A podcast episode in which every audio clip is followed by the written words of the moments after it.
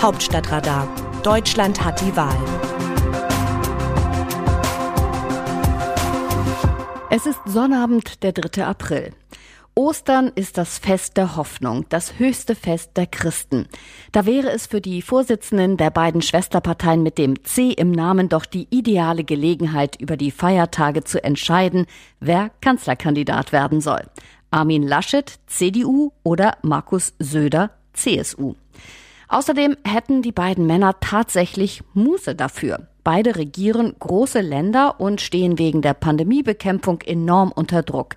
Die Zeit ist knapp. Da kämen Festtage wie gerufen. Nach dem Gottesdienst, Armin Laschet im katholischen, Markus Söder im evangelischen, könnten sie in der K-Frage in medias res gehen. In Söders Heimatstadt Nürnberg oder bei Laschet zu Hause in Aachen oder irgendwo in der Mitte, Gießen oder so. Denn auch wenn strenge Corona-Regeln herrschen, per Videoschalte lässt sich eine solch existenzielle Entscheidung nicht treffen. Die beiden Männer müssten sich dafür schon in die Augen schauen. Die bleiben ja auch mit Maske frei. Nächtliche Ausgangsbeschränkungen wären gar nicht so schlecht. Wenn Sie bis 21 Uhr am Abend nicht fertig sind mit Ringen, müssen Sie bis 5 Uhr morgens durchhalten, bis sich Ihre Wege wieder trennen können. Auf vielen Gipfeln gelang der Durchbruch nach Mitternacht. In der Euro-Krise, in der Griechenland-Krise, auch in mancher Ministerpräsidentenkonferenz zur Corona-Politik, außer am 22. März. Da waren alle Beteiligten so erledigt, dass sie mit der Osterruhe einfach irgendwas entschieden. Der Fehler wurde aber korrigiert. Das können sich Laschet und Söder nicht leisten. Sie müssen zu zweit in das Gespräch hineingehen und am besten als ein Mann wieder herauskommen. Jedenfalls, wenn sie ihrer Union etwas Gutes tun wollen. Das wäre für die Schwesterparteien CDU und CSU die Wunschvorstellung. Söders Führungsstärke und Laschets Integrationsqualität in einem. Doppelspitze geht ja leider nicht. Wenn es Laschet wird, muss Söder wohl den nordrhein-westfälischen Ministerpräsident in Nürnberg zum Kandidaten ausrufen. Ist es andersrum, muss Laschet den bayerischen Amtskollegen in Aachen als neuen Kopf der Union präsentieren. Laschets Problem ist angeblich, dass er noch gar nicht weiß, ob Söder überhaupt Kanzlerkandidat werden will. Der hält das Rätselraten aber genüsslich am Kochen zahlt kräftig bei ihm ein. Er hat gar nichts gesagt, aber alle Welt spricht darüber, dass er der dritte CSU-Chef nach Franz Josef Strauß und Edmund Stoiber werden könnte, der die Kanzlerkandidatur der Union übernimmt.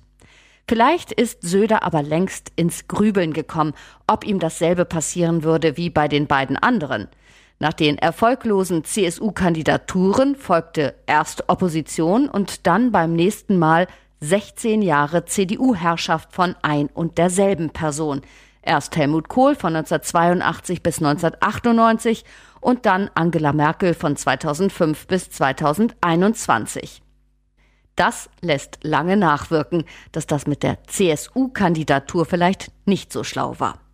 Außerdem, so verlockend für die einen CSU-Mitglieder die Vorstellung ist, den eigenen Parteivorsitzenden im Kanzleramt zu haben, so skeptisch zeigen sich die anderen, ob das eine kluge Idee ist.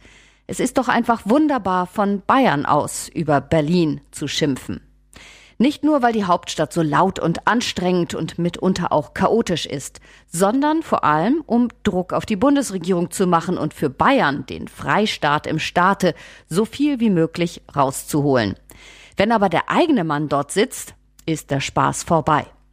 Laschet will es jedenfalls werden und er will es schnell klären. Der Druck auf ihn ist groß, denn seine Umfragewerte sind schlecht. Wenn sich dieser Trend weiter verfestigt, könnten die Zweifel an ihm in der eigenen Partei wachsen. Genau darauf setzt Söder. Aus CDU-Kreisen verlautet, Laschet wolle in den nächsten Tagen die Lage sondieren, womöglich schon über Ostern. Im Söder-Lager heißt es, nur keine Eile. Ein Gremium stünde für die Bewertung einer Entscheidung jedenfalls bereit. Der geschäftsführende Vorstand der Bundestagsunionsfraktion hat zufällig eine Klausurtagung am 11. April angesetzt.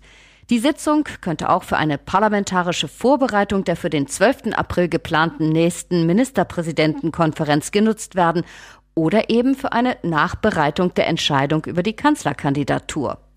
In der Bundestagsfraktion sind sie ja schon lange vereint, die CDU und CSU zu CDU-CSU. Aus dem Wörterbuch Politsprech Deutsch. Wir haben in diesem Land gerade keine Zeit für das Chaos in der Union. Lars Klingbeil, SPD-Generalsekretär.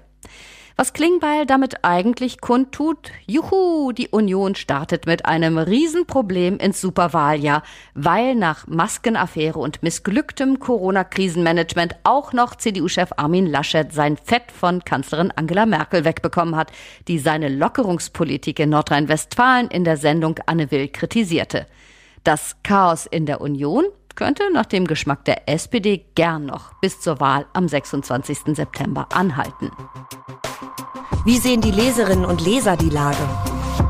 Wir bekommen viele Zuschriften zu unseren Texten, den großen Themen und Auftritten von Politikerinnen und Politikern. An dieser Stelle geben wir Ihnen das Wort.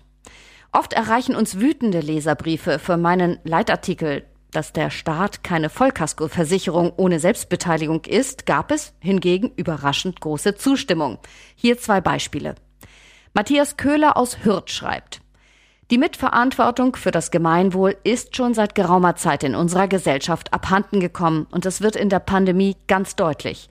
Dass die Zahlen wieder steigen, das liegt einzig und allein an uns, die wir uns nicht korrekt verhalten und lieber meckern über die Entscheidungsträger, die es sich bestimmt nicht einfach machen. Und so liegt es auch nicht an den geöffneten Geschäften, dass die Zahlen steigen, denn die machen hinsichtlich des Hygienekonzepts einen super Job. Wenn es so wäre, dann hätten die Zahlen auch vorher schon in die Höhe schnellen müssen, denn in den Supermärkten und Discountern wird lange nicht so viel Aufwand betrieben, wie es den anderen Läden aufgebrummt wurde. Es liegt an den Menschen, die meinen, dass sie sich aufgrund der Lockerungen auch sonst einige Freiheiten mehr erlauben könnten. Es wurde vermutlich viel zu wenig klar gemacht, wie ernst die Lage ist, dafür aber umso mehr über mögliche Lockerungen, über persönliche Schwierigkeiten und über sonstige Schwächen im System geredet und berichtet, nicht aber so sehr über unsere Fehler und Mitverantwortung. Und Dieter Gutberlet aus Köln findet, zum ersten Mal wird hier erfreulicherweise nicht mehr der Politik mittelbar oder unmittelbar die Schuld daran gegeben, dass sich die Pandemie weiter ausbreitet. Zum ersten Mal wird deutlich gemacht, dass das Virus nicht von der Politik verbreitet wird, sondern von den Menschen, die glauben, sie brauchten die Vorgaben der Politik nicht zu beachten, weil sie gesund seien und ihre Freiheitsrechte verletzt sehen. Aber leider wird der Mahnruf wirkungslos verhallen, weil seit Jahrzehnten in der Bevölkerung der Trend wächst, seine Rechte ohne Rücksicht auf die Rechte anderer durchzusetzen. Günther H. Wronner, Hannover, schreibt zur missglückten Ministerpräsidentenkonferenz und Merkels Entschuldigung. Als uralter CDU-Wähler muss ich zu meiner Schande im 85. Lebensjahr bekennen, dass die Union in der nächsten Bundesregierung nichts mehr zu suchen hat. Nachdem sie die Flüchtlingskrise durch Nachsicht und Vergessen halbwegs schadlos überstanden hatte, nahm sie die EU-Präsidentschaft zum Anlass, die Bundesrepublik ohne Not in die nächste Katastrophe zu stürzen, indem sie das im eigenen Land entwickelte BioNTech-Impfserum als erstes nur für den Export nach USA und Großbritannien freigab umgekehrt aber keine einzige Dose aus dem Ausland für das eigene Land und seine EU-Partner herbeigeschafft hat. Dies war der Dolchstoß für Jens Spahn, den bis dahin besten Gesundheitsminister der EU. Die jetzige Entschuldigung, wofür der Bundeskanzlerin mit der plötzlichen Aufgabe des erst wenige Stunden zuvor beschlossenen Osterlockdowns kommt einer endgültigen Kapitulation vor jeglicher Regierungsverantwortung gleich, wozu auch noch die Strauchdiebe aus der Union mit ihren gierigen Maskengeschäften nicht unmaßgeblich beigetragen haben. Wolfgang Neumann aus Hannover äußert sich zu Merkels Standpauke und der Reaktion der Ministerpräsidenten. In dem Beitrag Merkels Zäsur und Laschets Verteidigung steht, dass sich Frau Merkel bezüglich der Folgen des missglückten Vorschlags zur Osterruhe mit Ich bin noch am Nachdenken geäußert hat und dass sie nicht abwarten werde,